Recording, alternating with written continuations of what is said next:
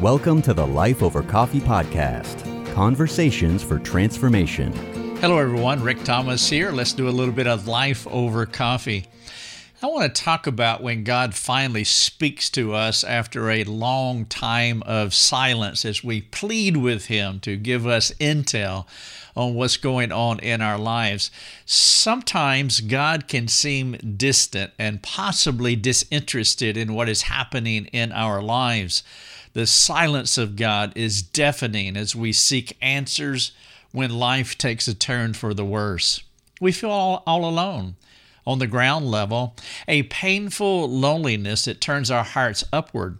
We are muttering and sputtering through life while God is, well, maybe He's off fighting battles that seem more important to Him than tending to our business. And so we want an audience with the king. We need to hear what he has to say about our problems. Or do we? Are you really prepared for what he has to say? Well, that is what I want to talk about, and I've titled this Do You Really Want to Know What God is Thinking? And so let's get into it. It's really not wrong to ask God, ask if He cares about you or wonder if He's paying attention to what's happening in your life. I mean, theologically speaking, you are aware of His omniscience and omnipresence. He knows everything and He is everywhere. But experientially, a sense of desperation can veil what we know to be true theologically. We might even succumb to the temptation to make futile attempts to force God's hand through manipulative praying, like what I did. Imagine the desperation that would have to mount up in our souls to lure us into thinking that we could budge the hand of God as though we have that kind of power. God moves when He's good and ready. And if He's silent, or not intervening the way that we want Him to in our lives, we need to capture our thoughts at that moment before they run wild on us. The good Lord will do what He has planned for us and will not relent until those things manifest in us. You remember Job's desperate acknowledgement? He said this in chapter 23 But He is unchangeable and who can turn him back? What he desires, that he does, for he will complete what he appoints for me, and many such things are in his mind. Sometimes I think it would be wise to be more cautious and discerning when requesting the Lord to reveal all his cards to us. Other times we may want God to intervene so severely that we do not consider what it could be like if he did speak to us.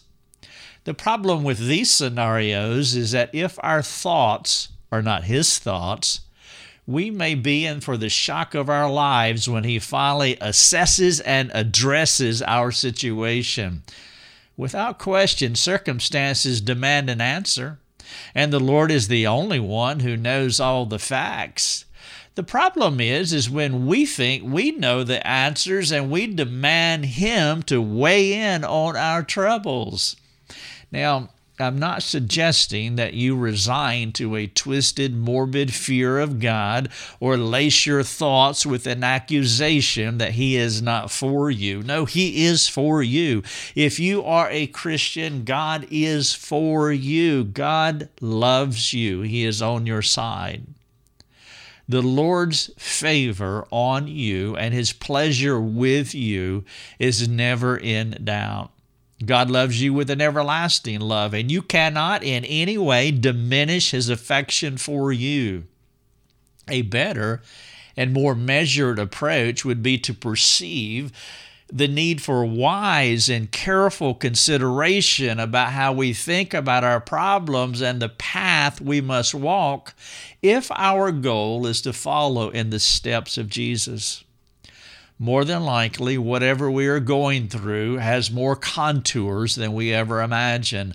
The Lord is meticulously attentive to our lives. His omniscience allows him to know every microscopic detail of our inner being while simultaneously planning every future step and outcome. He is more prudent in our lives than we are. Well, God did finally speak to our old friend Job. He got what he asked for but with considerable caution for us. May we learn the lesson. We must tread carefully about how we think about God and our problems. He does know more than us, and He will do more than we could ever ask or imagine. And if we're not careful, especially during seasons of suffering, we could develop a, a, a self righteous and, and grumbling spirit that will cripple what the Lord desires to do in our lives. Sometimes a parent will withhold parts of the story because the child cannot steward every aspect of the truth. Plainly said, they can't handle the truth, or at least not all of it. The Lord was teaching Job the blessing of not knowing the rest of the story. Has it occurred to you how it's not a bad thing not to know the rest of the story? How easy is it to cast our cares on the Lord, even when life is not going according to our desires? Sometimes it's pretty difficult to cast our cares on the Lord. There have been times when I knew to cast my cares on the Lord, but I was hesitant, not knowing what He might do with them. I mean, if I cast my cares on Him, what's going to happen here? Where might He take me, or what will He require of me? We have an internal dialogue that recognizes that God is a terrible God who can do mighty things that might put us in places that push us beyond our natural abilities to extricate ourselves from the trouble at hand. There is a healthy fear of God, a reverential fear of God. But sometimes our fear of God can slide from reverential respect to sin laden fear that creates divine distance or distance from the divine. Job was aware that there were many things in the Lord's mind for him, and he knew God would bring those things to pass. I mean, that is what he said precisely in Job chapter 23. He even admitted that this kind of God awareness terrified him, weakening him. But our old friend kept pressing for answers, and his, his friends kept offering counsel. And through it all, God was mysteriously silent, like a father listening to his children argue from another room the Lord sat in all his unbudgeableness as the faulty wisdom of his children was being bandied from one to the other. And then, in the perfect, seemingly slow timing of the Lord, he relinquished a piece of his mind to Job's situation. This is what it sounded, sounded like in Job 38. Then the Lord answered Job out of the whirlwind and said, Who is this that darkens counsel by words without knowledge, dressed for action like a man? I will question you, Job, and you make it known to me. Where were you when I laid the foundation of the earth? Tell me if you have understanding. Now, mercifully, it was only a piece of God's mind. Who could stand if he gave his full mind on any matter? Oh my! I must admit, this is not what I was expecting from the Lord. Job was awakened from his wisdomless slumber as counsel for he- from heaven thundered down on his grumbly soul. It only became worse from there. The Lord stood on Job's proverbial neck and rained down poor whip pure wisdom and insight and clarity, all wrapped in an unrelenting rebuke. And he did not cease for four contiguous chapters. God went from silence to speaking at the speed of sound, and the words he selected for his above approach servant were some of the most reliable and course corrective counsel you will ever hear. Apart from a brief response from Job right in the middle of from 38 to 42, the Lord gave one of his most extended counseling monologues in Scripture. This monologue is a fantastic, mind bending response from the counselor, capital C, to the counselee, you and me. It was one long rhetorical, mouth stopping situation after another.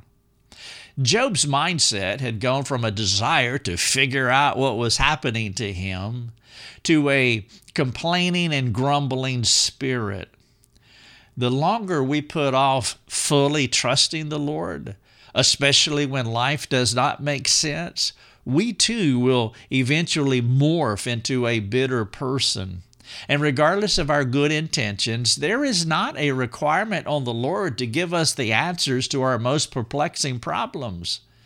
Sometimes we can talk too much. And in the case of Job, there was a divine request for him to close his mouth and listen because he was putting out too many words. God's call on Job to trust him, even when life does not make sense, is a call for us to do similarly. This message is stern for our modern culture to accept. We live in a world of unending rights and endless privileges. Being detained at a traffic light is too much for small souled people. Imagine our most pressing issues not receiving the care we believe we need at this point in my walk with the Lord, it still amazes me at how I complain about things that should not matter. After a while, it, it seemed as though I would be mature enough to trust the Lord in all things, especially after experiencing Him working in my life in some of the most difficult challenges of my life. I mean, in a 10 year span from 1987 to 1997, I lost two brothers through murder. I lost my wife. I lost two children. I lost a job. I lost a home. I lost all my money and all my property through a divorce. During this time, I brought many requests to the Lord. I was not always kind. I was not always patient. I was not always understanding when I presented my arguments before the Lord, even though He was always kind, always patient, and always understanding. He tolerated me. Sometimes I thought He was too patient. Now, that is spiritualized Christian speak for He was too slow in coming to my aid. Regardless of my immaturity, He was unmovable never giving in to seeing things my way. He would allow me to complain while he maintained his position of silence. And this posture only irritated me, pushing me farther down the funnel of depression and discouragement. Not to be deterred, deterred. The more silent he became, the more emboldened I became about my rights, my losses, and my need to know why these things were happening. If he was not going to speak, then I maintained a torrid pace of filling our time together with words. I could not perceive that his silence was actually leading me to the end of myself. Yeah, it's true. Silence is, or leadership is verbal, but leadership is also silence.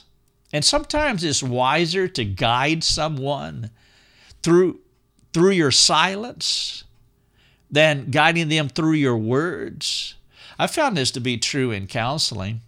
If I sit in silence with a counselee, it reveals their innermost thoughts as they fill up the space with their words. The lack of God's words made me uncomfortable prompted me to fill the void with, with things that seemed wise, only leading me into more profound despair. You see, humans are not comfortable with silence.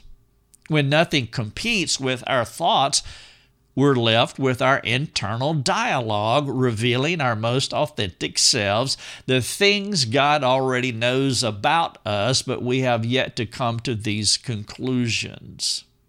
I remember talking to a lady one time and I asked her, I said, Do you drive home at the end of the day from work in silence? She said, Oh, no. I would never do that. I have to have the radio on. I have to have noise in my car. She did not want to listen to the internal dialogue. God's words, in my case, would have been a distraction, keeping me focused on what He was saying, rather than hearing the confusion of my soul as I dialogue with myself. So He left me to myself in silence. This approach to soul care is analogous to the sun's heat as it is bearing down on a, a bowl of snow and a bowl of mud. The sun quickly reveals what's in the containers as one of those hardens and the other one softens. His silence was like the sun's heat, bearing down on the container of my soul, revealing what was inside of me once I stopped focusing on the quietness of God and gave attention to my complicated and confused soul noise, I began to discern that more refined work that needed to happen inside of me. The heat of his silence revealed things that I did not like about me. But I knew there was no proper way out of this mess if I didn't stop my grumbling. God had already stopped talking to me, and I needed to stop filling up the room with my words. If I had taken the Lord's posture of silence, I would have come to these conclusions more quickly. I was filling up the room with words as an offensive maneuver to distract me from paying attention to these deeper things that I knew I had to address if I wanted to improve. Sometimes people will use words as a smokescreen to hide behind what they know to be true about themselves, but they don't want to change those things. So finally, I shut up. I was ready to listen. I will never forget the day during my journey through the book of Job when I came to chapter 38, where God thundered down on his servant. The Lord finally said something. It was as though God was no longer talking to Job, but he was speaking to me.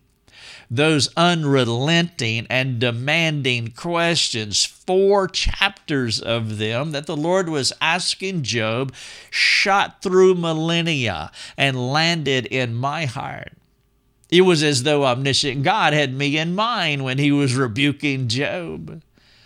He began to remind me of a few things that I had forgotten. My arrogance and lack of faith in His active goodness in my life kept me from seeing all that I needed to see. This time, I was silent. I followed Job's example by putting my hand over my mouth. After the Lord broke the silence and entered into my whirlwind, it became fearfully apparent how I needed to shut up, sit up, and listen. If there was anything to say, it needed to be something like what Job said. This is how Job said. When Job did speak in between those four contiguous chapters of monologue from God, this is what he said in chapter 40 Behold, I am of small account what shall I answer you? I lay my hand on my mouth. I have spoken once, and I will not answer twice, but I will proceed no further. Sometimes our complaining may motivate God to respond to us. We want God to speak. Beware. This could be a bittersweet experience. If we continue to demand the Lord reveal His full mind on our situation let me ask do you really want to know what God is thinking? Job did not understand how God could not, God would not tell him all he wanted to know. Job could not know that there was a deal struck with the devil and how the Lord was testing his faith. That was Job chapter 1, verse number 12. That's the part of the backstory. And the point of it all was supposed to be a mystery to Job. His trouble, his circumstance, his horrific trials were supposed to be a mystery to him because God was testing his faith. The Lord was teaching him how to live by faith rather than sight. The Lord cannot and the Lord will not tell you the outcome of the events in your life because it would sabotage the function and the purpose of faith. If you knew the outcome, you could possibly endure. You know the end. If you did, of course, the problem with your perseverance, your endurance to the end, is that your faith would would be in the known result that was already given to you rather than in the Lord Jehovah God that would sabotage the function and purpose of faith. Do you parent this way? If you tell your child exactly how things will end up, your child may proceed because you revealed the ups and the downs and the ins and the outs to him. What have you accomplished other than teaching him how to trust his wits and ability to predict the future?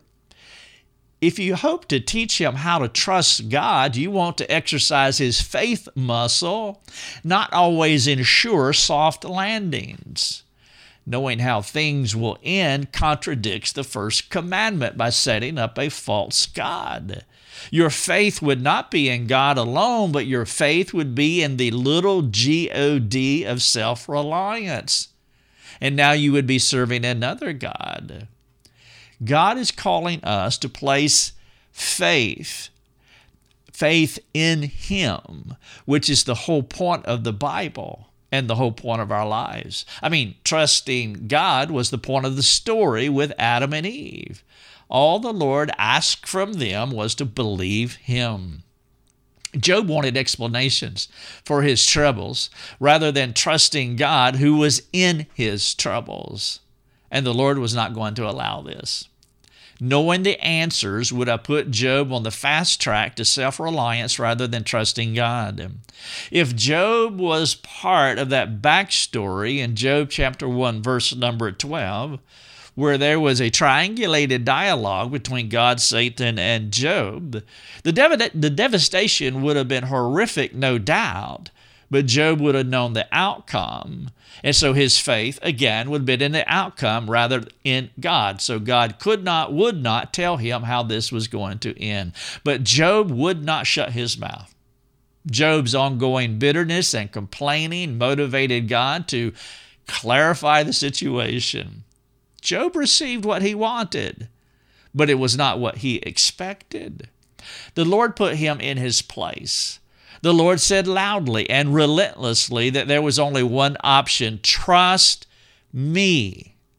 God was entirely in charge of the situation, and Job needed to stand down. There is no counter argument. We either believe in the Lord through our circumstances or we suffer the consequences of those circumstances because we will not believe, follow, trust the Lord. If we try to manhandle our problems our way, the Lord will be against us because we will be acting with a proud spirit. And James said in 4 6 that God opposes the proud, meaning he is a warring army against proud souls. Any proud soul that stands up against God and His Word is standing against a warring army. They may feel strong and in, in control at this moment, but at some point along the line, it is all going to collapse and it will never end well. The good news for Job is that he listened. He received the message loud and clear, and he became quiet. He put his hand over his mouth. He stopped complaining. After the Lord spoke, there was nothing more to say. Now, hopefully, we can learn from our old friend. There is wisdom from Job's story that we should be able to apply to our lives practically. For example, though the Lord spoke, it did not change his circumstances one iota. And this is an important point. God did not speak because he wanted to improve Job's situation. He spoke because he wanted to improve Job. we will eventually see how God changed Job's heart. You see that in chapter 42. We'll also see how the Lord transformed his circumstances, even though there were a lot of consequences for what happened. But a situational improvement was not the point of God's counsel to him. And we have to make sure that we understand that. Sometimes we think more about a situational change, a change of venue, than a change of heart and soul. God's point, number one, is to change us, whether our circumstances ever change or not. And sometimes He will use our circumstances as an ongoing means to make sure transformation is consistent in us. We see that in uh, 2 Corinthians 12 with the thorn in the flesh. Paul prayed, change my circumstances three times. God said, no. It is through your weakness that my strength comes through. And so sometimes it is essential for the situation to maintain as it is because that is the only way that you can experience the profound power of God. I do not recall all the trials the Lord brought me through where I knew the reasons for those trials. I'm not sure. I, I, I, would think that if I could remember all the trials, that most of them, if not all of them, I didn't know all the reasons why. And so, reflecting, I can see how knowing the why of the circumstance was not the most important thing the Lord wanted to reveal to me. The most vital aspect was to learn how He was with me and He would never let go of me, no matter how hard things became. He always wanted me to change, which was more valuable to him than a change of circumstances. And though the situations were not welcome in my life, those situations were critical as God used them to mature me, and He is not done with me yet. We still have a ways to go. And so we must live with the mystery and the uncomfortableness of the juxtaposition that situations are bad, but the results are divine. If we can learn this one lesson, we will become mature Christians, even if our circumstances never change. Do you really want to know what the Lord is thinking? If you do, I suggest that you put on your seatbelt because God's words might not go as you hoped, especially if you have been critical, grumbling, or faithless, as I was and as Job was too. If you want to read what I've just shared with you, you can go to lifeovercoffee.com. And the title of it is Do You Really Want to Know What God is Thinking? And you can type some version of that into our search feature and, and you can read everything that I just shared with you, or you can listen to the podcast, watch the video, and then of course share it with 1000 of your closest friends. If you if you like what we are producing then we want you to share it with others. And then if you really just really do not like what we are producing we want you to share it with others and just tell them how awful it is and get their perspective and who knows what might happen. And so, whether you love it or hate it, just share it with other people and, and let them decide.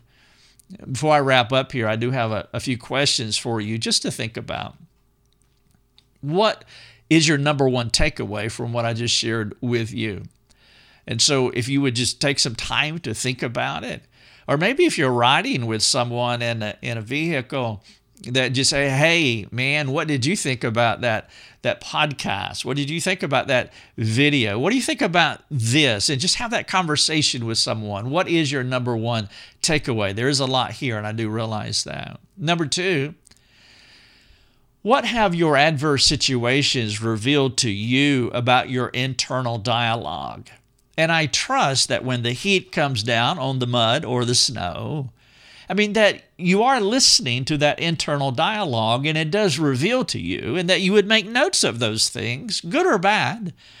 The point at this juncture is not whether your thoughts are good or bad, but what are your thoughts, accurately speaking.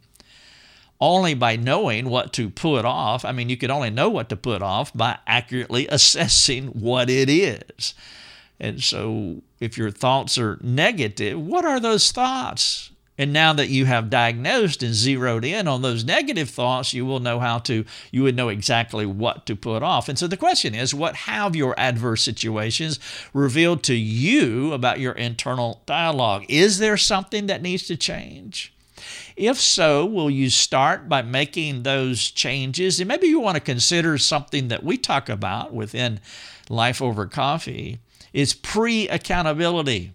It's accountability that you set up before you start on something. Sometimes we we make a resolve to do something. We don't tell anybody about it. We go a day or two and then we just relinquish that resolve and and do not perceive any farther pre accountability is when we let someone know, hey, this is what I'm thinking. I'm going, I'm going to do this. And so I want you to hold me accountable. I was reading this article the other day that said, Do you really want to know what God is thinking? And it revealed some things about me, about my internal dialogue, and I want to change. And so I am bringing you into that. And so you're gaining pre accountability. Number three, are you more prone to grumble when things go badly for you? And I'm not saying that as your judge or as though I'm above you, as I've been sharing with you when when the heat came down in my life, well that was my response to grumble and to complain. Now, if you're prone to do that, or maybe you are able to quickly reorient your mind to the deeper work of God. Well, which is it? Will you be honest? When the heat comes down, are you more apt to complain or quickly regain your spiritual equilibrium and you just move on with God? If you are, you, you're, you're better than me, and, and, and I'm thankful for that. I can praise God, I can rejoice with you. But if you're more like me, then maybe this is something that you want to address. Number four, what are some of the positives of changing of changing you, but not changing your circumstances. Now, that's tough. And this is something that I think most of us would really need to spend time thinking about. What, what are some of the positives, positives of just changing you exclusively, even if your circumstances do not change? I reference Paul and the thorn in the flesh. You could also reference uh, Joseph as well. It was essential for him to be in Egypt, and those circumstances could not change because there was a grander narrative that was in operation, a transcending narrative. And of course, Christ was the same way as he prayed in 2242 of Luke that he wanted his circumstances, let take this cup from me.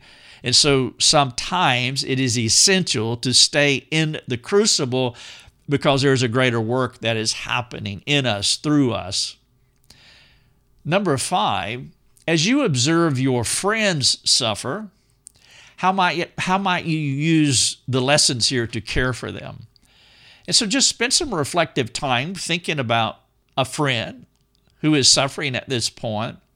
And if it's appropriate, and I know that the truth that I'm sharing here is heavy, and there you have to be in a place to hear this. This is not recommended for uh, rated G for the general audience. This is for those that are farther along in their Christian experience and have some depth of maturity or a depth of, of seriousness that they really want to mature and they can receive this message. And so please consider your audience. Number six, perhaps sharing with a friend how the silence of God was a pivotal point in your walk with Him. It would refresh your soul and maybe encourage theirs. And that may be the point of departure in helping a suffering friend. Rather than laying the weight of all this uh, on them, perhaps you could just share your experience with the silence of God. And of course, as you do that, it will refresh your soul but it could begin to open a door for them. And so I've titled this, Do You Really Want to Know What, what God is Thinking? Uh, please go to lifeovercoffee.com and check out all of our resources. Thank you so much for listening. Thanks for joining us. Learn more and get access to other resources at lifeovercoffee.com.